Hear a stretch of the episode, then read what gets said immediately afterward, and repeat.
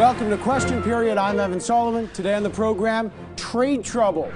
The President and I are working with members of the United States Congress to pass the USMCA and pass the USMCA this summer. Did U.S. President Donald Trump just put the hard fought trade deal with Canada in jeopardy after he threatened to slap new tariffs on Mexico just hours after the U.S. and Canada pledged to ratify the new deal as soon as possible? And is Canada getting crushed between the U.S. China trade war? Chair of the Cabinet Committee on Canada U.S. Relations, Minister Marc Garneau, joins us with some answers. Then, the abortion debate. There was um, a significant amount of concern amongst Canadians on the uh, new anti choice laws being passed in uh, American, uh, a number of American states. Why is Prime Minister Trudeau raising concerns about a reversal of abortion rights in some U.S. states? Could an anti abortion movement take hold here, or is Mr. Trudeau exploiting the issue for the upcoming election? MPs will join us to debate that, and then rebel MPs.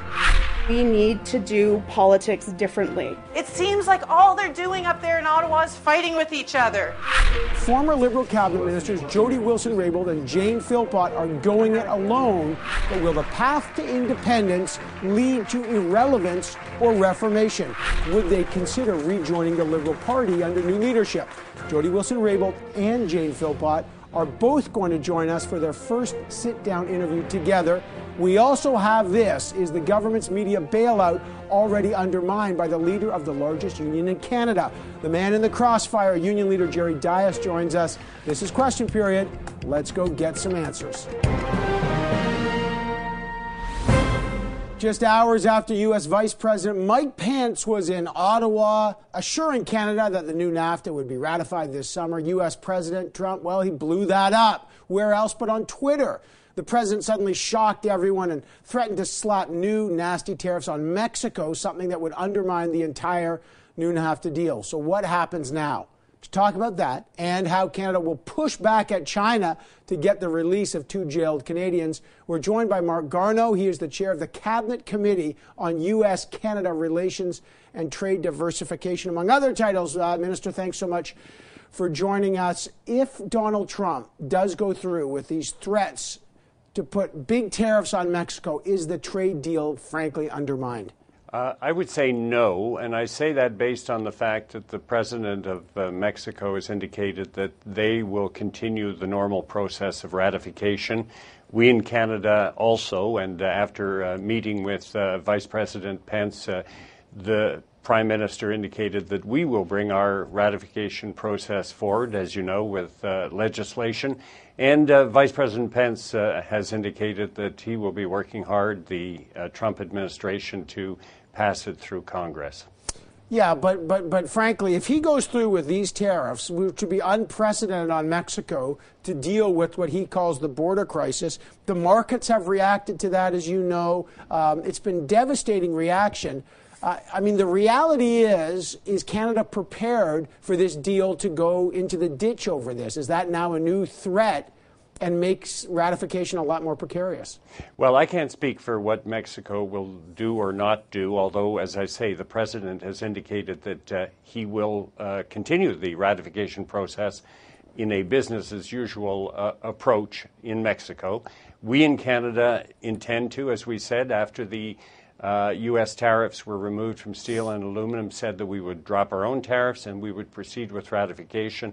That is what was discussed uh, with uh, Vice President Pence on Friday, and the Canadian government intends to move forward that way. We'll see what happens, but uh, we're not going to comment on uh, how Mexico decides to uh, deal with uh, what the president uh, has said. I just wonder if that's just, you know, maybe it's it's wishful thinking or optimism because you got Donald Trump now threatening the Mexicans. I know they're saying they're going to go forward. Meantime, you got U.S. Speaker. Uh, and Democrat Nancy Pelosi releasing a statement saying this is far from a done deal. They have control of Congress. She released a statement saying we better get changes to this stuff in terms of all sorts of issues on enforcement. And I spoke to the former U.S. ambassador to Canada, Bruce Heyman, and he said, hey, don't be fooled by what Mike Pence said. This deal is far from done. Let's be realistic. Nancy Pelosi, Donald Trump, can you get this done before the next election? So Canada uh, signed the, the deal, the tripartite deal last fall. We said that uh, once the tariffs were dropped, we would proceed with the ratification.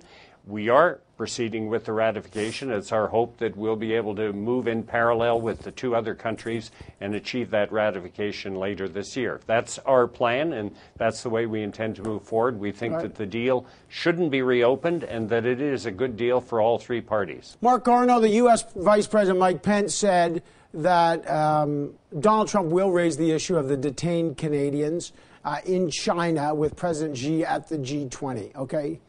And that was a, a, big topic. Why won't Prime Minister Trudeau call President Xi? If Trump's going to do it, why can't Mr. Trudeau do it?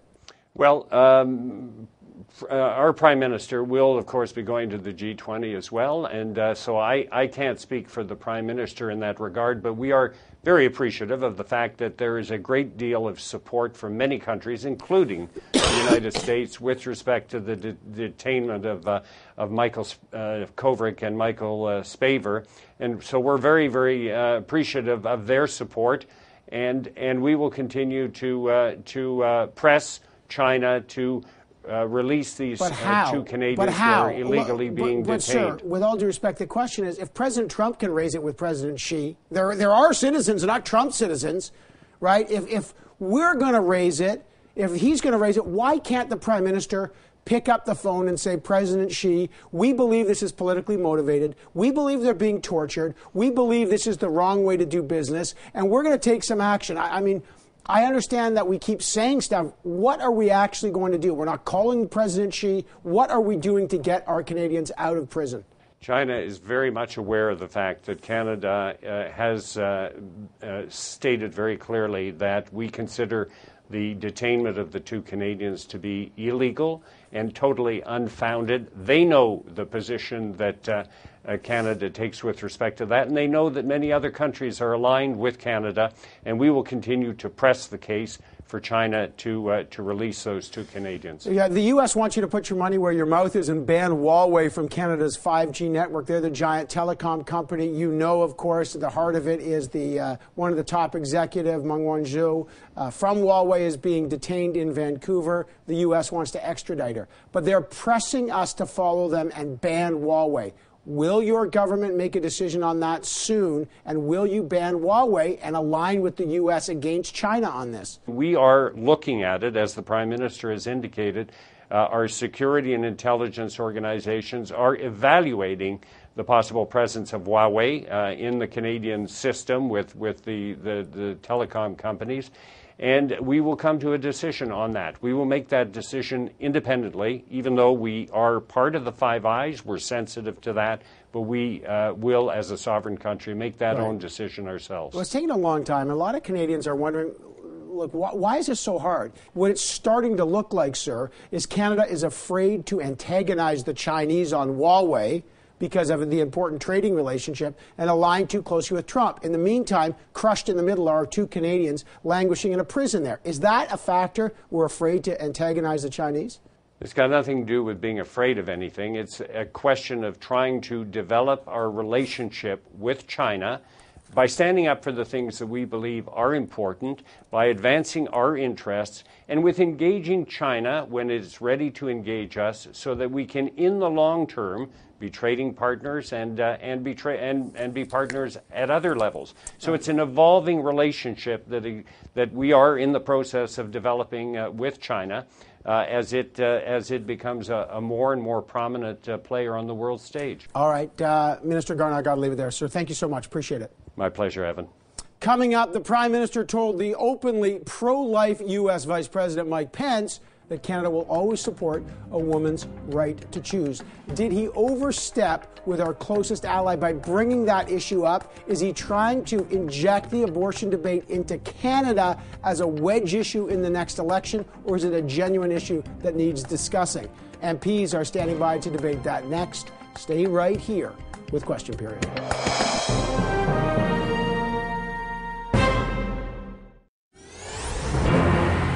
Canadians, and indeed this government, uh, will always be a staunch defender of women's rights and uh, a woman's right to choose. So the U.S. Vice President touched down in Ottawa this week, and the new NAFTA trade deal and China tensions were at the top of the agenda. Well, they were until the Prime Minister decided to raise the abortion issue. Justin Trudeau declared that his government is concerned that the U.S. is backsliding on women's rights after some U.S. states have moved to radically restrict abortion access. Did the Prime Minister commit a bilateral blunder by raising a sensitive issue with our largest trading partner, or is he trying to make abortion a full fledged election issue here? When leaders like Andrew Scheer say that door is closed. Let's bring MPs to find out. Pam Damoff is the Parliamentary Secretary for Health and an Ontario Liberal MP. She's with me in studio. Lisa Raitt is the Deputy Conservative Leader. She's in Sydney, Nova Scotia. And Niki Ashton is an NDP MP for Manitoba. She is in the PEG. Great to have all of you here. Pam Damoff, I'll start with you. Why did the Prime Minister make this an issue? Um, when the vice president was here, this is not an issue, uh, Pam, that is on our agenda. Why did he try to wedge that in with Mike Pence? So I would disagree with you that it's not on our agenda, and, and it's something that we have stood up for, not just now, but previously.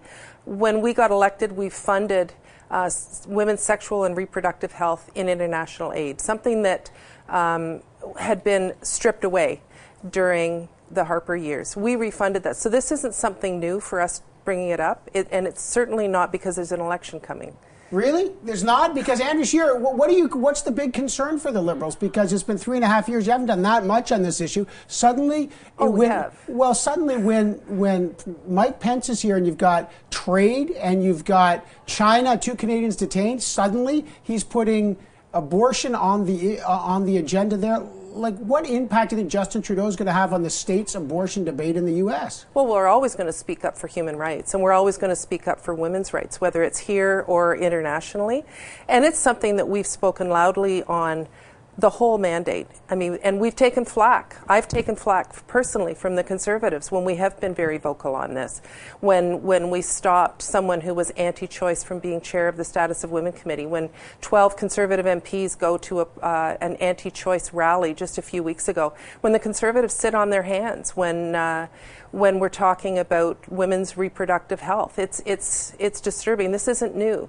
Uh, it might be making the news for you right now, but it's not something that's well, new. Lisa Raitt, what, what do you make of it? First of all, was it appropriate for the Prime Minister to raise this with Mike Pence? And then you heard what uh, Pam Damoff has said, that uh, she's concerned that this backslide could be enabled by your party. Well, I think, first of all, Canada is very different from the United States. This is a settled matter, a settled issue here in Canada. And actually, I, I, am actually quite surprised that the Prime Minister is going to such lengths to try to bring a divisive topic like this to the forefront in an election when we've been very clear since 2006, and we've shown through our actions that we have no intention nor desire to open up anything to do with abortion should we form government. Niki Ashton, do you consider it a settled matter to use Lisa Raitt's word? Jagmeet Singh tweeted out he wants to make this an issue. He actually thinks abortion should be more accessible in the country. Is it a settled matter, or, well, it's different than what's going on in the U.S.? Is it an issue we have to start putting back on the political agenda? Mm-hmm. Well, look, first of all, it's just not good enough to say you're pro choice. Uh, there are many women in Canada that uh, can't actually access an abortion because of where they live, whether in rural or northern areas. One out of six hospitals only offers uh, uh abortion uh, uh, procedures. so, so choice in theory is, is, is yes, important, but we need it in practice. But look, I mean, it was a disturbing statement to hear Vice President Pence here in Canada as part of his joint press conference with the Prime Minister, tell us that he is proud to be part of a pro life administration.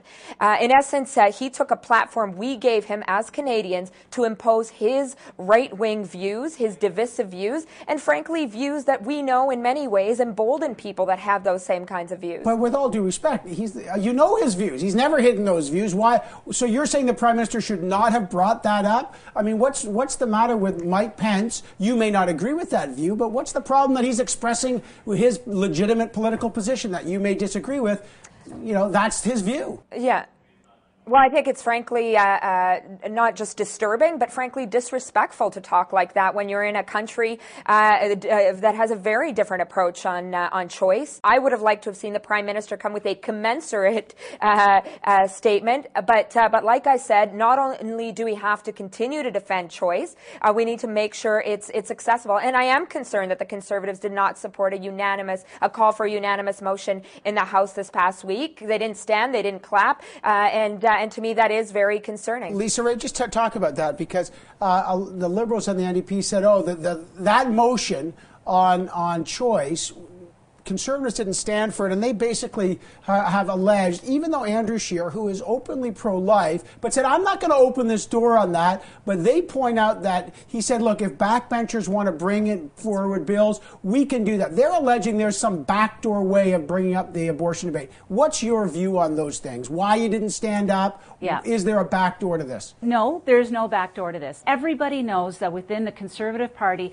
there are those with faith who say that abortion is not something that they are in favor of. But that is their opinion, and that is their right to have that opinion. But the reality is, is that that's not what a government does. And we've been very clear this issue will not be opened up should we form government in October. This is not something that we're putting our minds to. And the fact that we're debating it today, I think, is just really a desperate attempt by Justin Trudeau and the Liberal government to try to talk about something else other than SNC Lavalin or Mark Norman or the economy or the things that Canadians are consumed with right now. And if you want, by the way, if there's a question about whether or not abortions are accessible in this country, that's a matter for provinces. And everybody knows that's a matter for provinces. It's not a federal matter.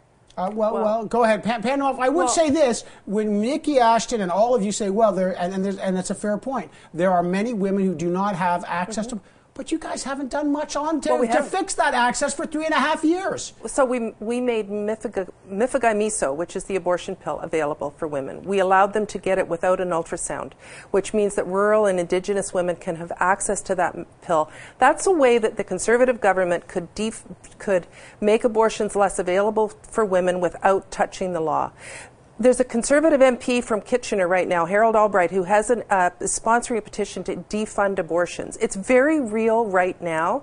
The Conservatives have just nominated a, a candidate in Surrey, BC, and the, the anti-choice groups have been very vocal that they're going to nominate candidates who will support their agenda. But Andrew Scheer says he's not going to open it. You can defund. You can defund medications. You can defund sexual reproductive health internationally. Andrew Scheer's already said he's going to return to Harper's way of funding it. And yet I had dinner with Results Canada this week.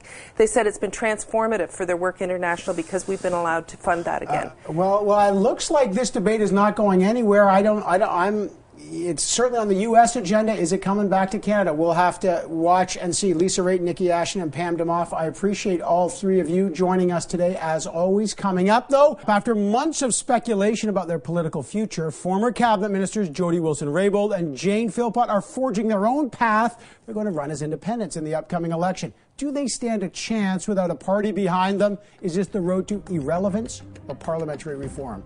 Jane Philpott and Jody Wilson will join us next for their first joint sit down interview. Stay right here with Question Period.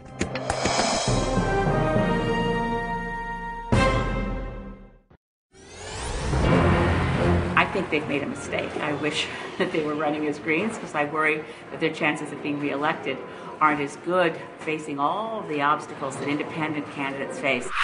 Two former Liberal cabinet ministers who are at the center of the biggest controversy to hit the Trudeau government have announced this week that they will run again in the upcoming election, but as independents. Former Attorney General Jody Wilson-Raybould and former Treasury Board President Jane Philpott resigned over how the Prime Minister handled the SNC Lavalin affair. Wilson-Raybould alleged that she was inappropriately pressured by high-level government officials to offer them a deal to avoid criminal prosecution. There was a lot of speculation that the pair, who were kicked out of the Liberal caucus in April, would run for the Green Party. But both said at similar announcements just minutes apart that they want to run as independents. They want to stamp out partisanship in Ottawa. But do either of them have a chance of winning? And can political culture really be changed? Let's find out. Joining me now, Jody Wilson-Raybould, now an independent MP for British Columbia, and Jane Philpott, the independent MP in Ontario. Uh, thanks for being here, both of you. Good to see you. There's very little, Jane Philpott, very little political history that say independents accomplished a lot here. They're rarely elected. I think the last time was 2008. You, do you think you can be effective, or will you languish in the back nether regions of Parliament for four years, you know, trying to prove a point? If I have the great privilege of being chosen by the people of Markham Stouffville to represent them as an independent member of Parliament in the next Parliament, then I know that those people can be sure I will work hard and make a difference here. That is what my whole life has been about, is using every tool in the toolkit to be able to accomplish good on big issues uh, that Can are you facing. do that on as an independent? You though? know what? People are looking at the issue of uh, what independent MPs have done on the basis of history. We are asking people to look at what uh, independent MPs can can do on the basis of the future, of the basis of, of hope, possibility, and imagination. And in fact, there's a great uh, we've had a great response. People have been excited. They've said what a fantastic idea to focus on your constituents, focus on what the people want you to do, and a little less emphasis on parties and unelected staff members who are telling you uh, what Listen, to do. I'm not going to dump on hope, but it's not a great political strategy. It's a nice thing to have, but strategically, and I think there's a lot of sense with both of you. You ran one election, you both became high profile senior ministers, both roundly seen as very effective. And Jody Wilson Raybould, there's a sense that you guys were like Formula One drivers on the track, and now you're going to try to off road. And people say they don't understand that these cars don't work where they're going in the land of independent off roading. Well, I mean, I would say that simply because something is done a certain way doesn't mean that it can't change or it can't But be how do you improved do- tell me how you do it? I'm, I'm Well, literally a- I am the same person I was when I decided to run in the 2015 election. I still hold the same values, the same beliefs in equality and justice and inclusion.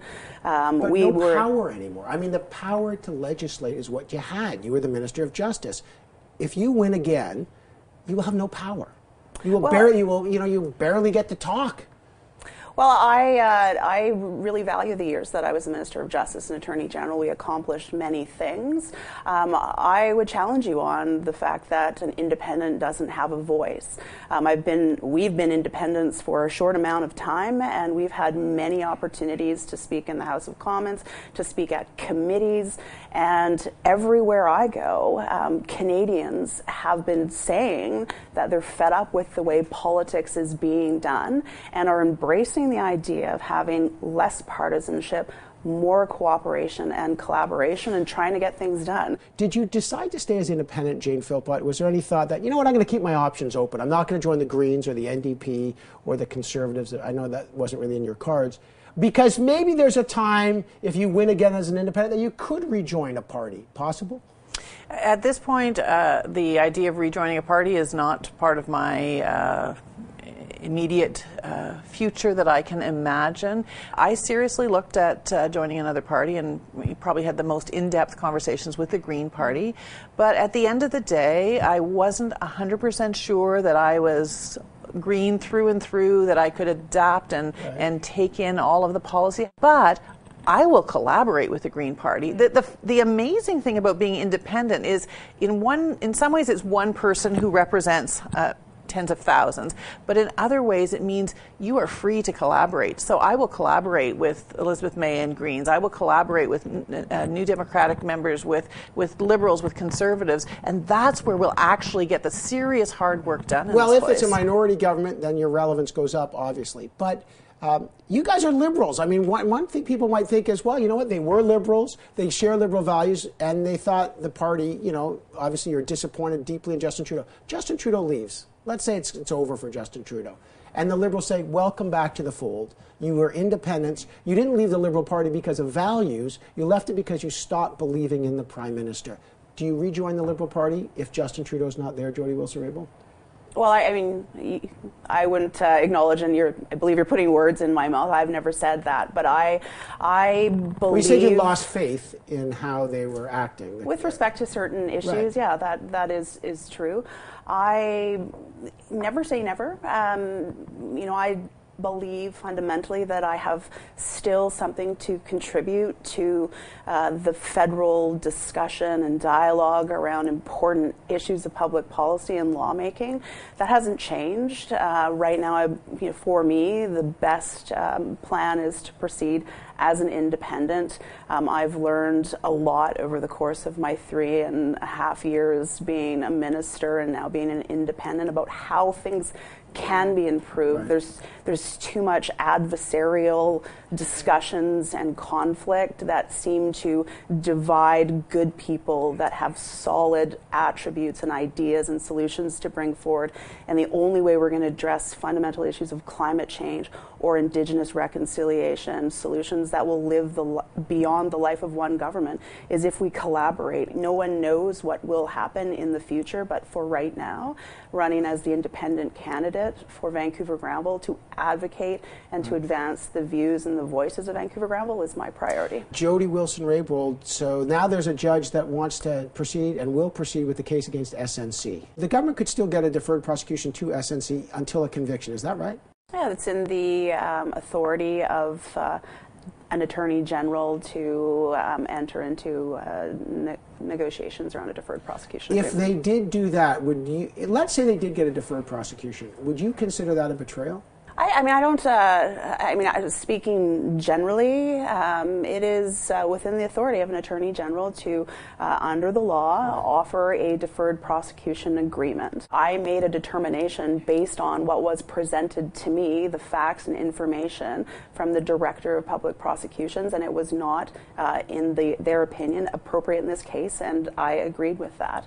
Um, there will be a high level of scrutiny around this, and any offering of a deferred prosecution agreement in the general sense by the public, by the legal community, and, and that's uh, entirely appropriate. These decisions are, are hard ones um, that need to be made.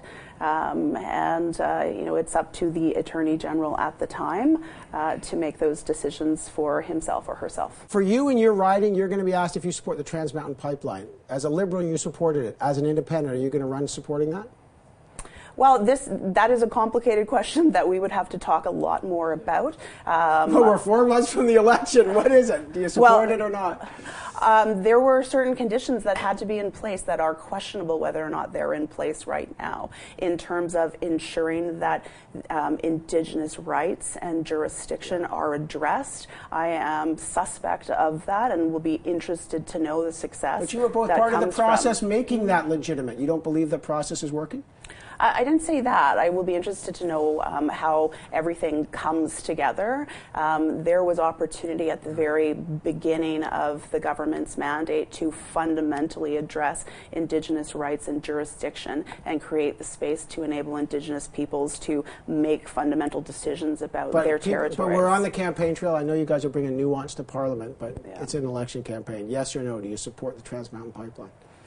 Well, again, I mean, it's a hard question, and I know you, you want me to say yes well, or no. Well, because a, people, people vote in, on that. People in Vancouver Granville are split. Um, I am against something that doesn't engage people in their opinions, that doesn't uh, fundamentally address the benefits and look to the benefits of the economy, um, transition to a green economy, and respect right. Indigenous rights and jurisdiction, and we're not quite there yet. Guys, this is going to be a fascinating election. Um, I look forward to seeing how you both do as independents and keeping the conversation going. Thanks for being here. I really appreciate it. Thanks for having Thank us. Thank you for having us. Coming up, the media wars. An outspoken union with anti conservative views is helping to decide which news outlets will get a taxpayer funded bailout. Unifor's national president, the man at the center of this very debate, Jerry Dias, joins us next on the scrum. You don't want to miss that. Stay right here with Question Period.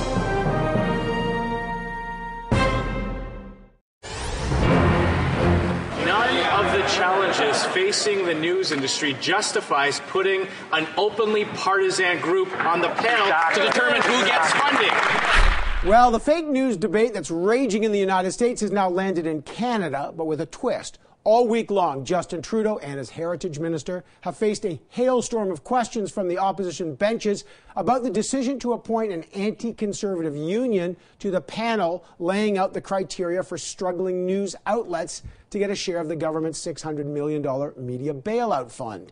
It applies to newspapers, by the way, not to broadcasters like us.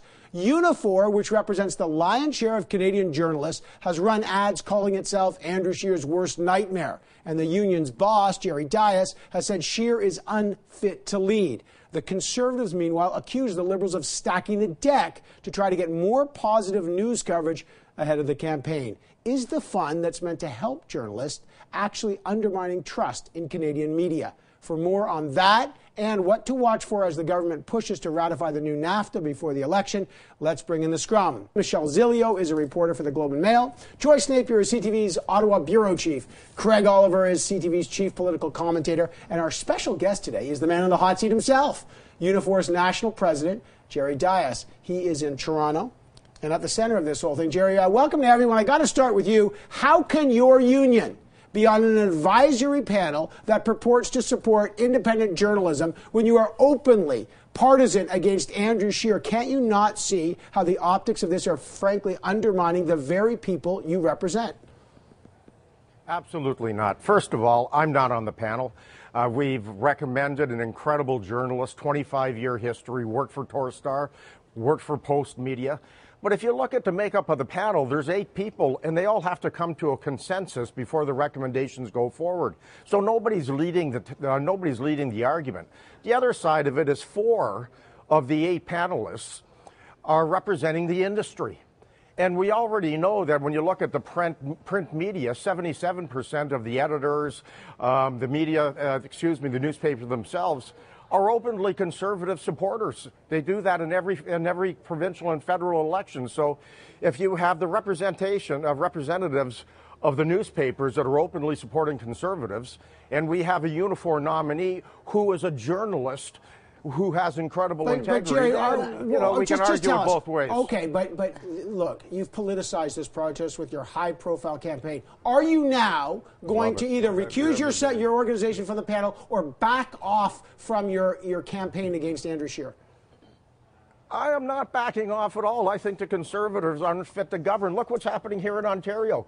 Ford cuts $17 million for women's programs that are dealing with violence, cuts funding for kids with autism, is getting rid of 3,000 teachers and says it'll help kids right. become more resilient. So, look, this is very political. Uh, it doesn't matter what happens. I am not supporting the Conservatives. I, I, you know what? I think that there is, on the side of Conservatives, a mistrust of the media because the perception is this is small L liberal media.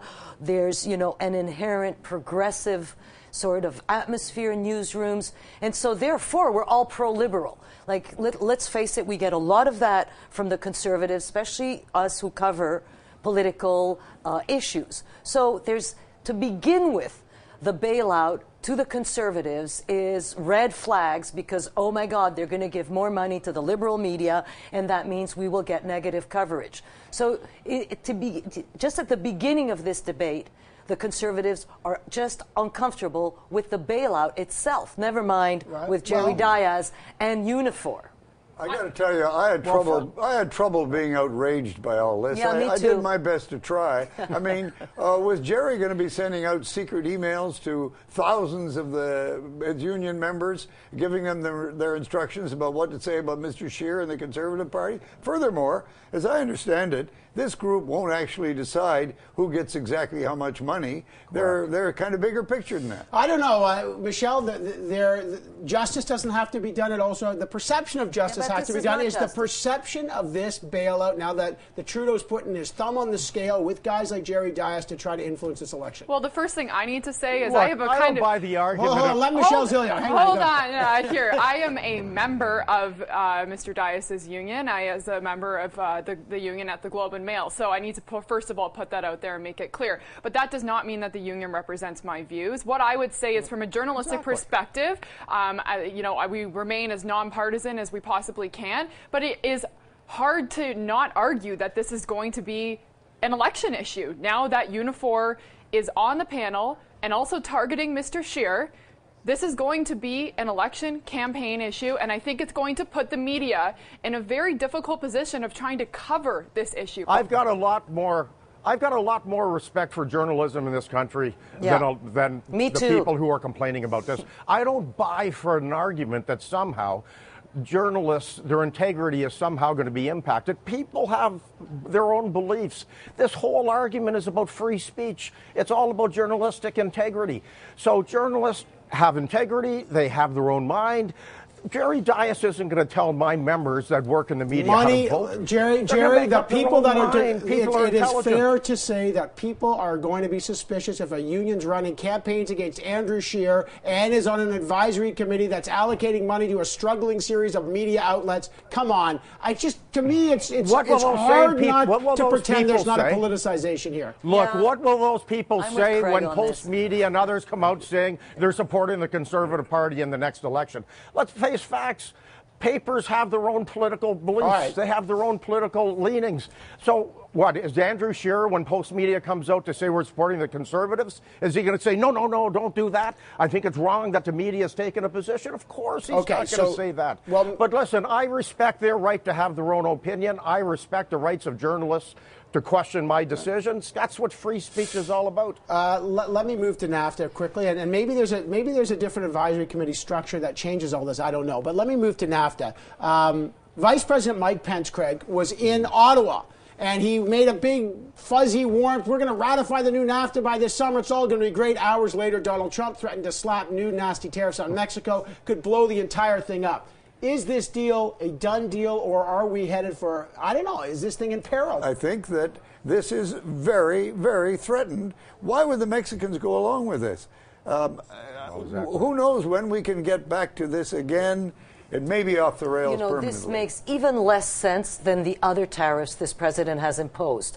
As he is looking for allies for this for this deal, he came. He sent his his vice president to Canada to show the Democrats, look, we have the backing of our allies here. Just to, to get, he had to go out of his country to get allies. And what does he do the next day? He slaps tariffs on the Mexicans who are prepared to, to adopt this NAFTA Right. bill. So why he's doing this right now is It- totally incomprehensible. He has been incoherent before, but I think to, It this was time he's like completely fantastically hypo- incoherent. It, it was complete hypocrisy for him to come here, since apparently he knew this was coming, and try to sell us on this deal and all the reasons why it looked like it was on its way. but it gives the Canada Look, every. this deal is dead. I don't see. I don't see this thing getting ratified at all, and here's why. Number one, the only way it gets ratified is if the Democrats allow that to happen, and the only way that that happens is if the Mexican government completely folds. They move on all the issues as it relates to labor standards, enforceability. If they move on the whole issue with drug patents from 10 years back to eight years, unless Mexico completely folds, then the Democrats will never support it. And if Democrats don't support it, it's going nowhere. And Donald Trump's latest move with the 5%, 10%, 15, up to 25% tariffs, if I'm Mexico, I would tell him to shove it and I would just walk away from it. This speaks to the total unpredictability of President Yeah. Trump. His second-hand Yep. man comes to Ottawa, makes a big show out of how secure this deal is. Canada, two days before, had put forward its legislation to ratify NAFTA. The U.S. is trying to do the same thing. But meanwhile, his boss back in Washington is basically upending the entire thing. So I think this thing is in real dangerous territory at this Or yeah. it's a bluff, or Yeah. it's another Donald Trump All, bluff. all I know is if you're watching the Raptors take on the Warriors, guacamole is going to be expensive in the U.S. right now. All right, Jerry Dias, got to leave it there. Thank you, sir, for joining us very much. The rest of the scrum's going to stick with Always us. Always my pleasure.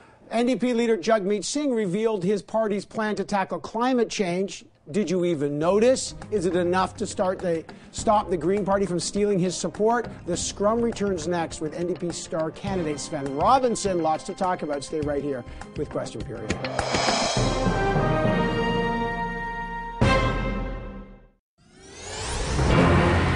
I'm proud to announce today our plan called Power to Change. It's our new deal for climate action and good jobs. So the NDP announced its plan to tackle climate change, calling it the most comprehensive environmental plan the NDP has ever proposed. Now, they are clearly borrowing from the so-called Green New Deal movement going on in the U.S. They promise to create jobs by building up clean technology. But will they also do things like increase the price of carbon? And will it be enough to retake support from the Green Party?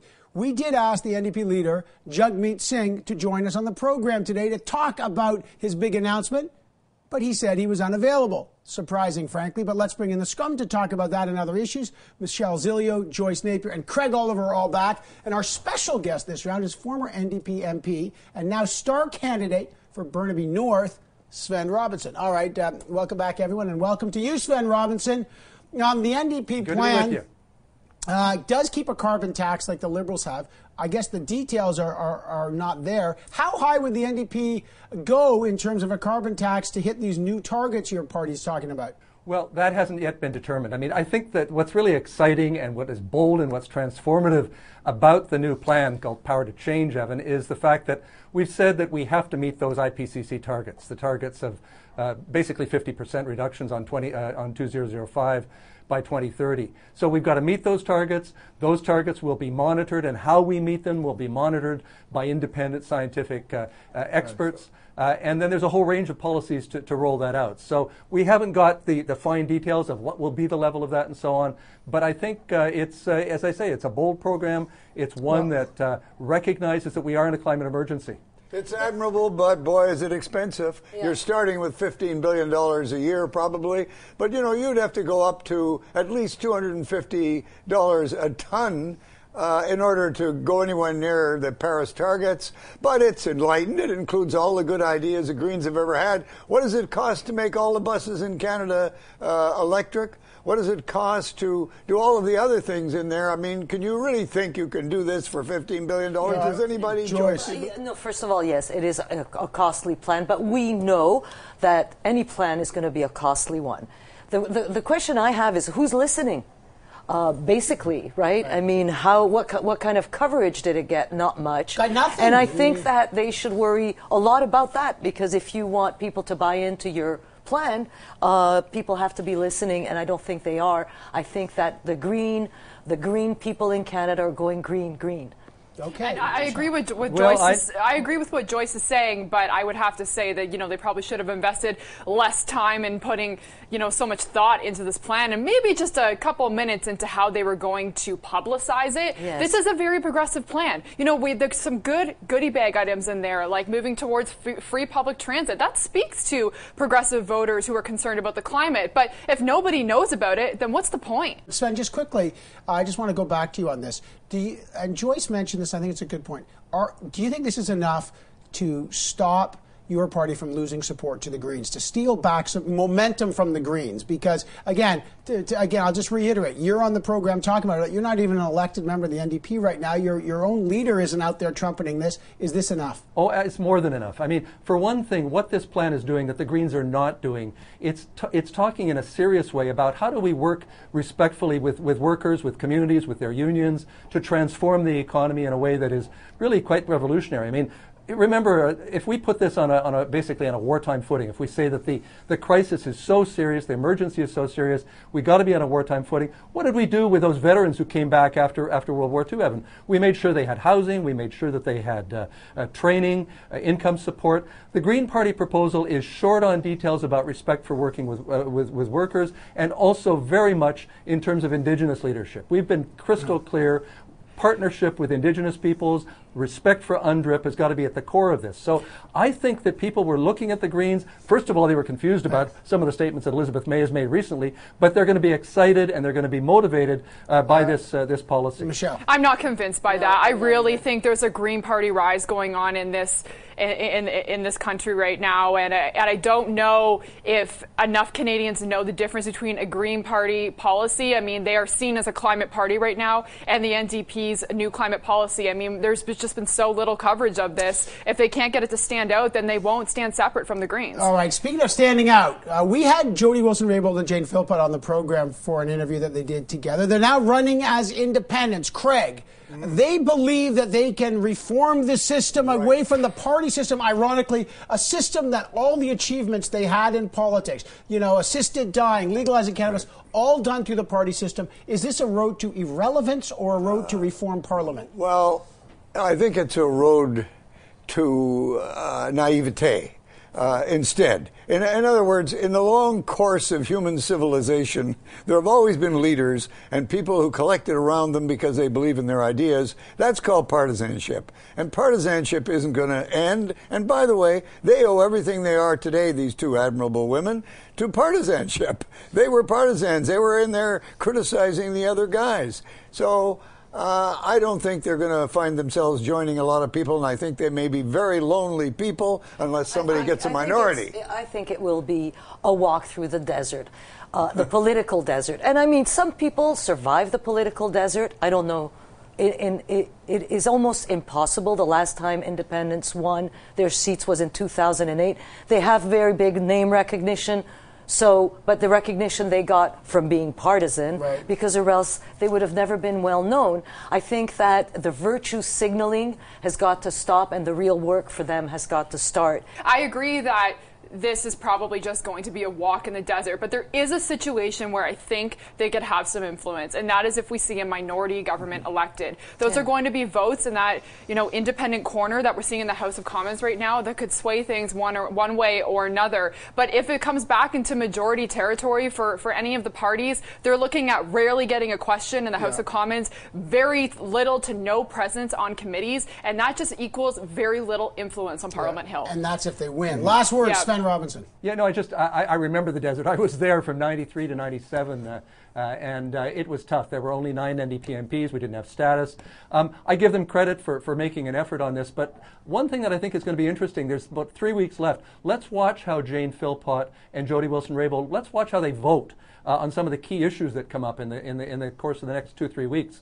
Are they going to vote with their Liberal colleagues? Or are they going to take an independent stand? Because I think that the constituents in those ridings have a right to know what are they, uh, what are the policies that they're going to be speaking out on. Well, they call themselves Liberals. They always have. That's why they didn't join the NDP. They didn't join the Green Party. So we'll find out how they do vote. I got to leave it there, though. Svend Robinson, Michelle Zilio, Joyce Napier, and Craig Oliver. Great discussions today. What a day. We will be watching what happens on Monday in those buildings behind us. We will be back here in seven short days. Thanks for watching and have a great weekend. Take good care.